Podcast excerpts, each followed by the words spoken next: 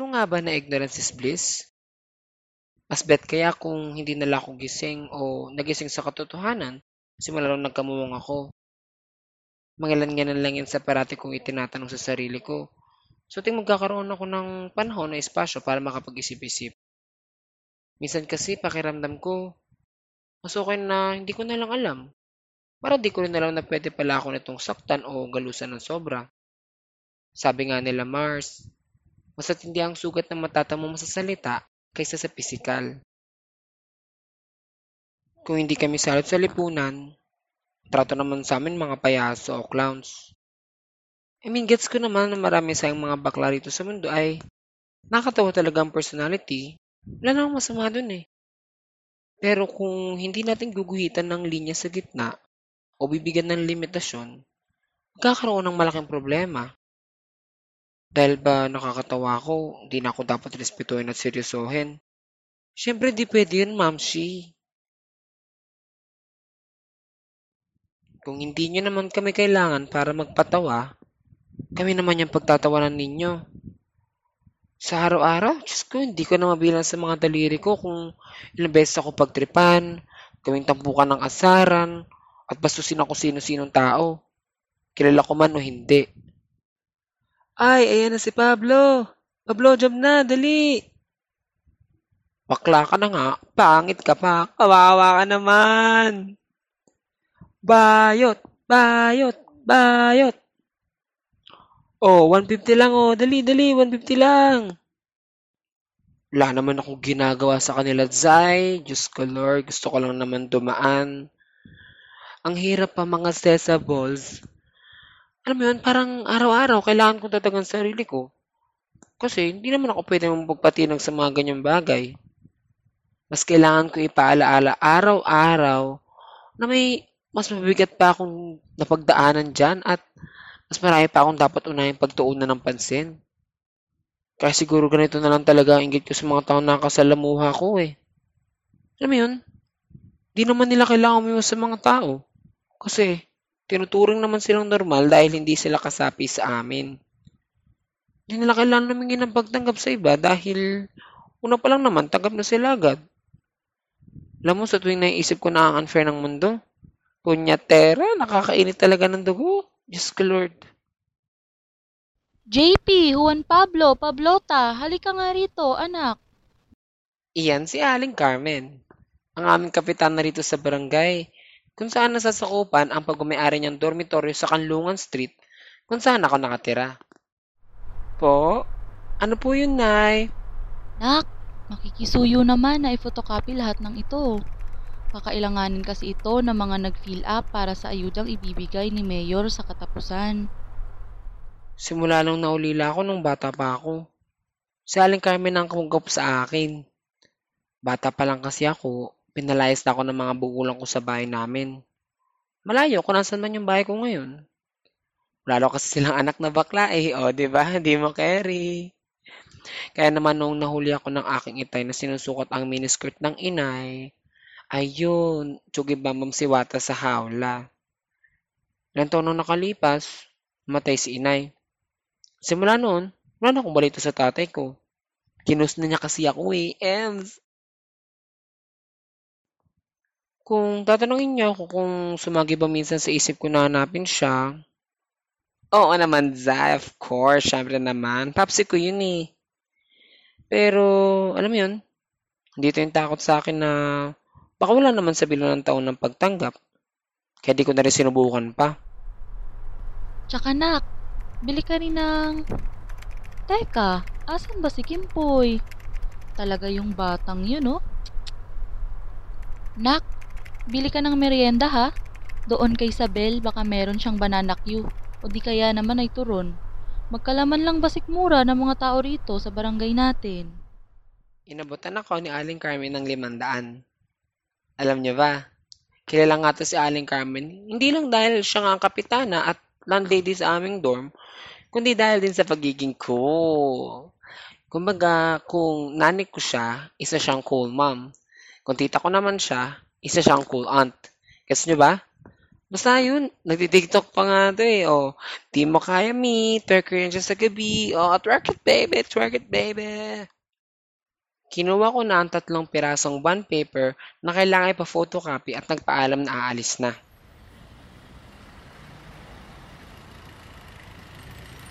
Sa pagkahaba-haba ng nilalakad ko papunta sa dapat kong puntahan, nagulat ako nang may biglang umakbay sa akin. O, pag-inggit, pumikit na lang ang mga sisa volunteers. Saan ang ating banda binibini? Si Kimpoy pala. Nakangiti sa akin nagtatanong habang hawak ng isang soft drinks na nakabalot sa plastic. Kababata ko kaya to. At siya ang nag-iisang Junakis ni Aling Carmen. Kumuha siya ng political science sa kolehiyo at ngayon naman ay nag-aaral siya para sa entrance exam sa pag-aabogado. Ako naman, babalik na ako sa pag-aaral ko sa susunod na taon. Siguro, Ems. Medyo naya na rin kasi ako kay Kapitana. Siya nang tumulong sa akin simula bata pa ako. Kaya gusto ko sana makapag-ipon muna kahit papano at working student sa susunod na taon. Anong saan punta? Kayo nakapinanap ni Kapitana, baliw. Wala ka na naman dun, Zay. Gusto mo pa mabuhay. Naku, lagot ka talaga dun, Kimpoy. Pagagalitan ka na naman nun. Kung saan-saan ka na naman nagsususuot. Sus! Ang sabihin mo, namimiss mo lang ako kaya mo ako pinagagalitan. Nanay ba kita ha? Kung saan-saan sumusuot. Moreno, matangkad, matalino. Ox naman siya, pwede na sa mga altar. Charms! Alam niyo ba, madalas din kami sa rin ng mga tao rito sa Kanlungan Street. Dahil siguro simula pa noon, magkasama na kami parati. Pero alam niyo ba, kahit isang beses, di ko siya nakitang nagalit o nandiri. Kaya saludo ako kay Kapitana kasi masasabi ko na napalaki niya ng maayos ang anak niya. Che, tulungan mo na lang kaya ako rito. Tayo mo pang eme dyan eh. May inutos pa kaya si Kapitana pagkatapos ito? Napadaan kami sa sikat na parke rito sa Kanlungan Street. Dahil dito ang daan namin papunta sa bilihan ng merienda. Marami pang kinikemi si Kimpoy tungkol sa mga inaaral niya sa pag-aabuga siya. Pero, napukon ng mga mata ko ang isang pamilyang masayang namamasyal. Sa itsura pa lang ng dalawang mag-asawang kare-kare ang isang batang lalaki na nasa tingin ko nasa isang taong gulang pa lang at isa pang batang lalaki na tingin ko naman ay nasa pito o walong taong gulang. Masasabi ko na pamilya sila. Iniangat ko ang aking tingin at nakita ko ang isang pamilyar na muka. Mukha na hindi ko kailanman makakalimutan. Si Itay. Hindi ko na namalayan na tumigil na pala sa pagsasalita si Kimpoy. Nakatingin na rin siya kung saan ako nakatingin. Lumakas ang tibok ng puso ko. Tinignan kong muli si Kimpoy at nagtama ang aming mga mata. Kitang-kita ko sa mga mata niya ang pag-aalala.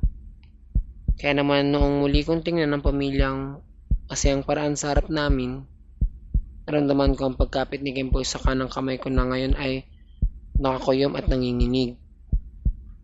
Tay, bulong ko. Tumigil ang pamilyang nasa harap namin. Noong mga panahon yun, parang tumigil ang mga tao sa paligid, tumigil ang oras, at tumigil ang mundo. Tibok ng puso na lamang ang naririnig ko. Tiningnan niya ako mula ulo hanggang paa. Kitang-kita sa mga mata niya ang pagkabigla. Ang ngiti sa kanyang mga labi ay unti-unting nawala.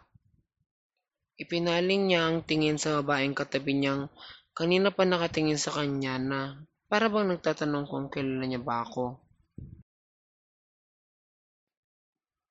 Naramdaman ko ulit ang nakaraan, ang pangungulila, ang sakit ng kahapon, at ang pag-iisa. Gusto ko sana sabihin, Tay, nakikilala mo ba ako? Ako ito, oh, si Wata, yung anak mo. Maganda na kahit papaano. Okay naman po ako, buhay pa. Pero parang naputo lang dila ko. Kaya kahit gaano ko kagustong magsalita, parang naubos lahat ng lakas ko. Kahit wala ako ibang matandaan kundi ang palo nila sa tuwing na ipapakita ko kung sino talaga ako, araw-araw ko pa rin hinihintay ang pagkakataon na ito na makita at makasama ko ang tatay ko. Alam ko may galit sa puso ko.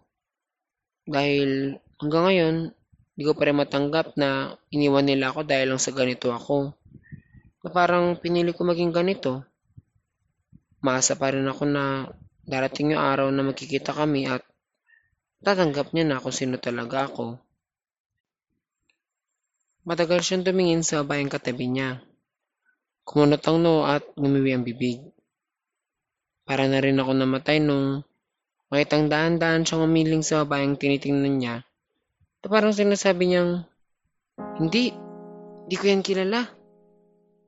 Naramdaman ko na lang bigla na tumulo na pala ang luha ko.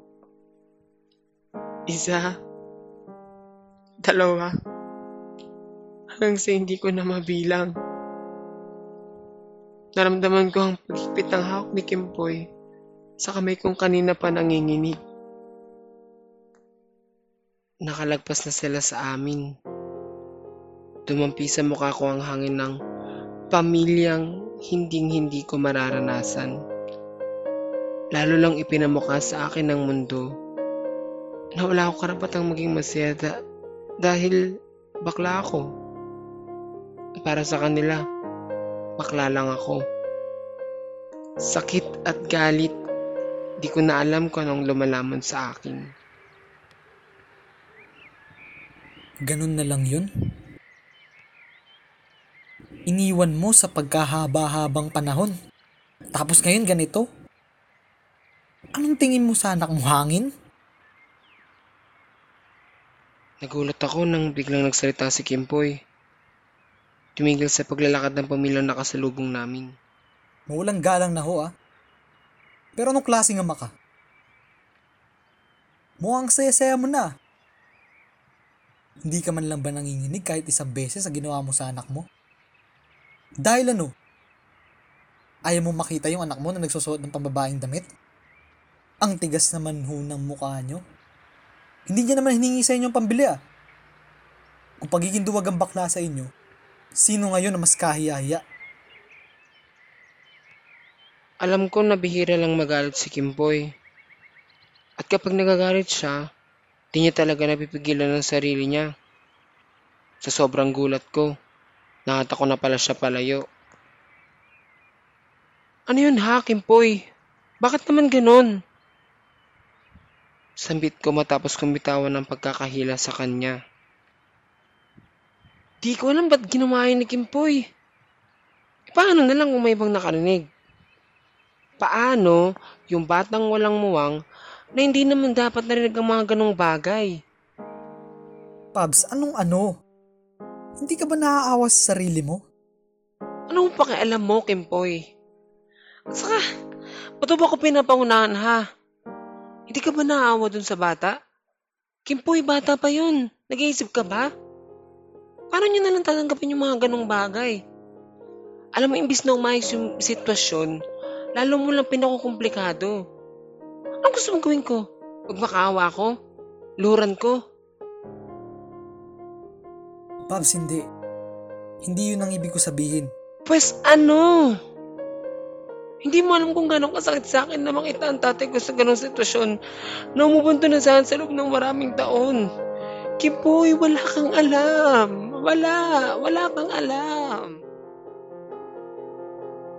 Maaaring ang hindi kita naiintindihan. Pero hindi lang ikaw ang iniwan. Pablo, iniwan din kami ng tatay ko. Tumulo ang luha niya. Bakas ang lungkot sa mga matang kanina'y nagpupuyo sa galit. Pero pasensya na kung iba pala ang dating sa'yo. Sige, hindi na mauulit.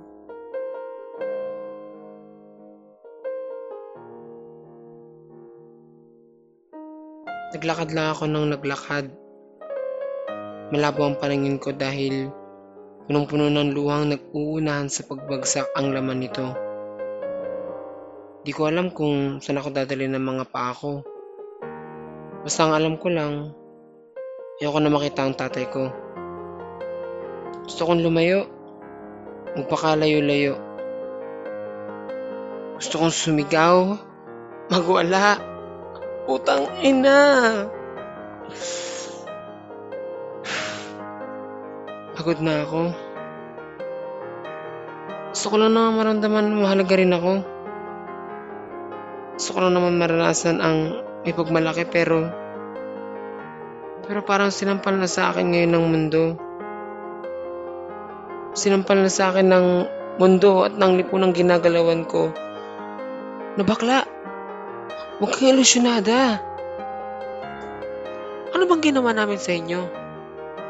Ano ba talaga ayaw nyo sa amin? Ba't kinamumuyan nyo kami ng ganito? Bakit lagi nyo ipinamumukha sa amin na mas maganda pang mamatay na lang kayo kaysa maging bakla katulad namin? Gusto ko na sukuan ng laban na alam ko naman talo ako. Oh, Pabi, ano nangyari sa iyo anak? Kanina pa kita hinahanap ah. Ikaw talaga oh. Bumungad sa akin ang mukha ni Aling Carmen na naghahatubiling nilapitan ako. Nandito na pala ulit ako sa barangay. Madilim sa loob at si Aling Carmen na lang din ang narito. Di ako nakaimik. Bumagsak na naman ang mga luwang kanina pa nag-uunahan. Niyakap ko si Aling Carmen at niyakap niya rin ako.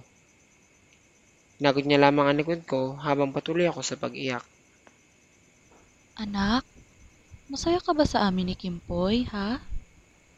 Inalis ni Aling Carmen ang pagkakayakap naming dalawa. Umupo siya ng bagay sa lamesa niya. Nakatingin na wari naghihintay ng sasagot ko.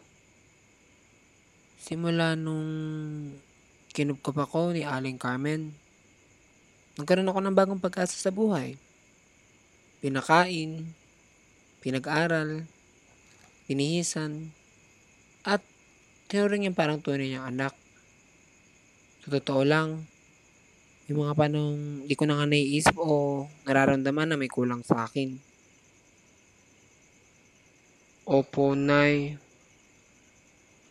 Kasi ako, masayang masaya ako, nak.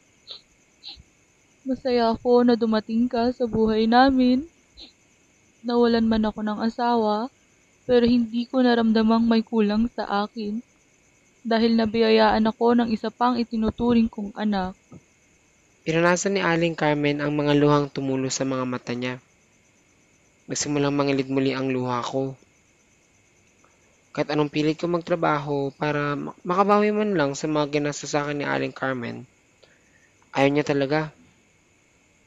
May gana ko natutulugan gabi-gabi na simula pa noon hindi ko naman binabayaran. Gusto ko magtrabaho pero sabi niya, tulungan ko na lang siya sa mga gawain sa barangay at doon, sweldo niya ako buwan-buwan. Alam mo, nak, hindi mo kailangang ipilit ang lahat ha. Dahil anak, hindi lahat makakakita ng kagandahan ng ating loob. Hindi lahat makikita yon, Pabi. Oo, may mangungutya, may hindi sasang-ayon at may tatalikod sa'yo. Pero ang gusto kong questionin mo, mahalaga ba ang lahat ng yon, ha? Masaya naman tayo, nak. Kung hindi ka pa rin tanggap ng tatay mo, nandito ako. Yayakapin kita ng buong buo. Kahit kailan nak. Hindi naging kabawasan sa akin kung ano ka. Kasi ayan ka eh. Masaya ka.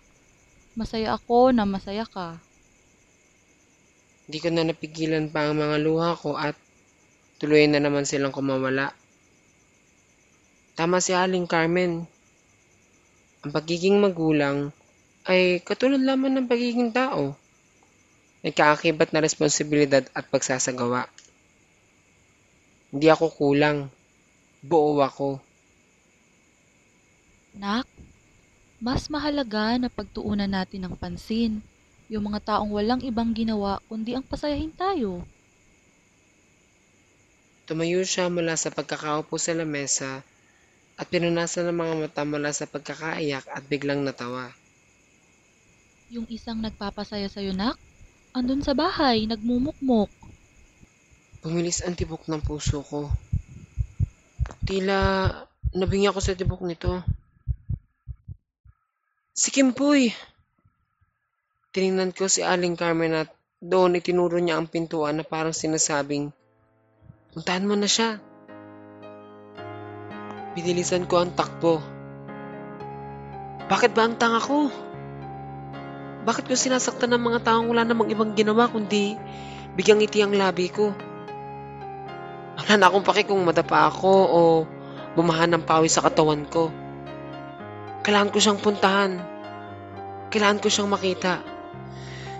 Kailangan ko humingi ng tawad. Pinagtas ko papasok ang Kanlungan Street at sa pagkamadali ko, hindi ko na namalayan na nakakit na pala ako sa hagdan ng bahay nila Aling Carmen.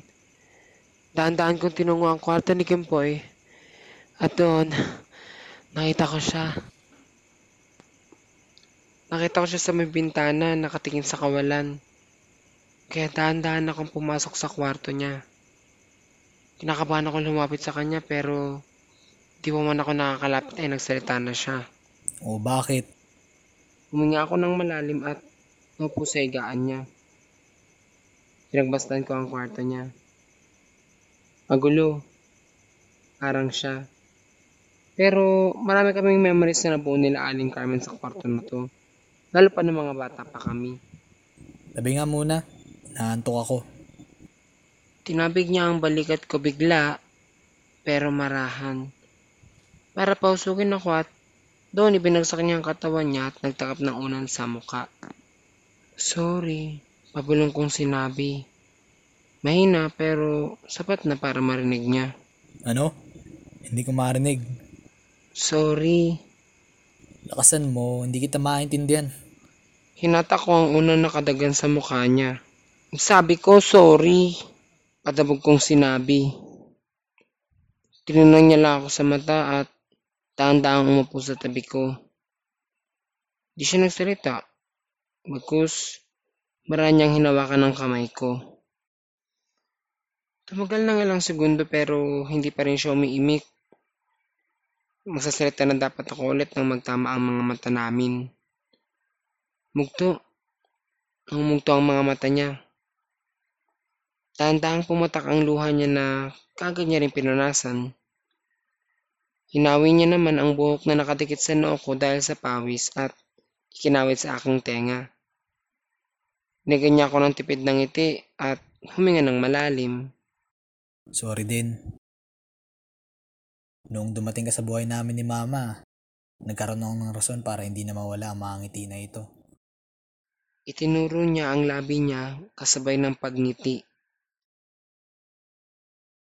Kaya nga, sabi ko noon, kahit anong mangyari, hindi hindi ko hahayaang maging malungkot yung taong dahilan kung bakit kinakaya ko pa rin hanggang ngayon. Kailangan mong maintindihan to. Pabs, ito ang kwento mo. At ito ang buhay mo. Hindi mo pwedeng hayaang magkabuhos lahat ng taong hindi ka pinahahalagahan. Pinanasan niyang muli ang mga pisngi niya. Pabs, wala akong pake kung asarin nila tayo. Wala sa akin yun. Wala akong pake kung sino at ano ka. Kaya sana, sana makita mo. Kasi kahit talikuran ka na lahat, iwan ka na lahat. Itong kamay ko, hindi hindi titigil sa pagkapit sa'yo. Hinalikan niya ako at doon, naging malaya ako. Tanggap kita.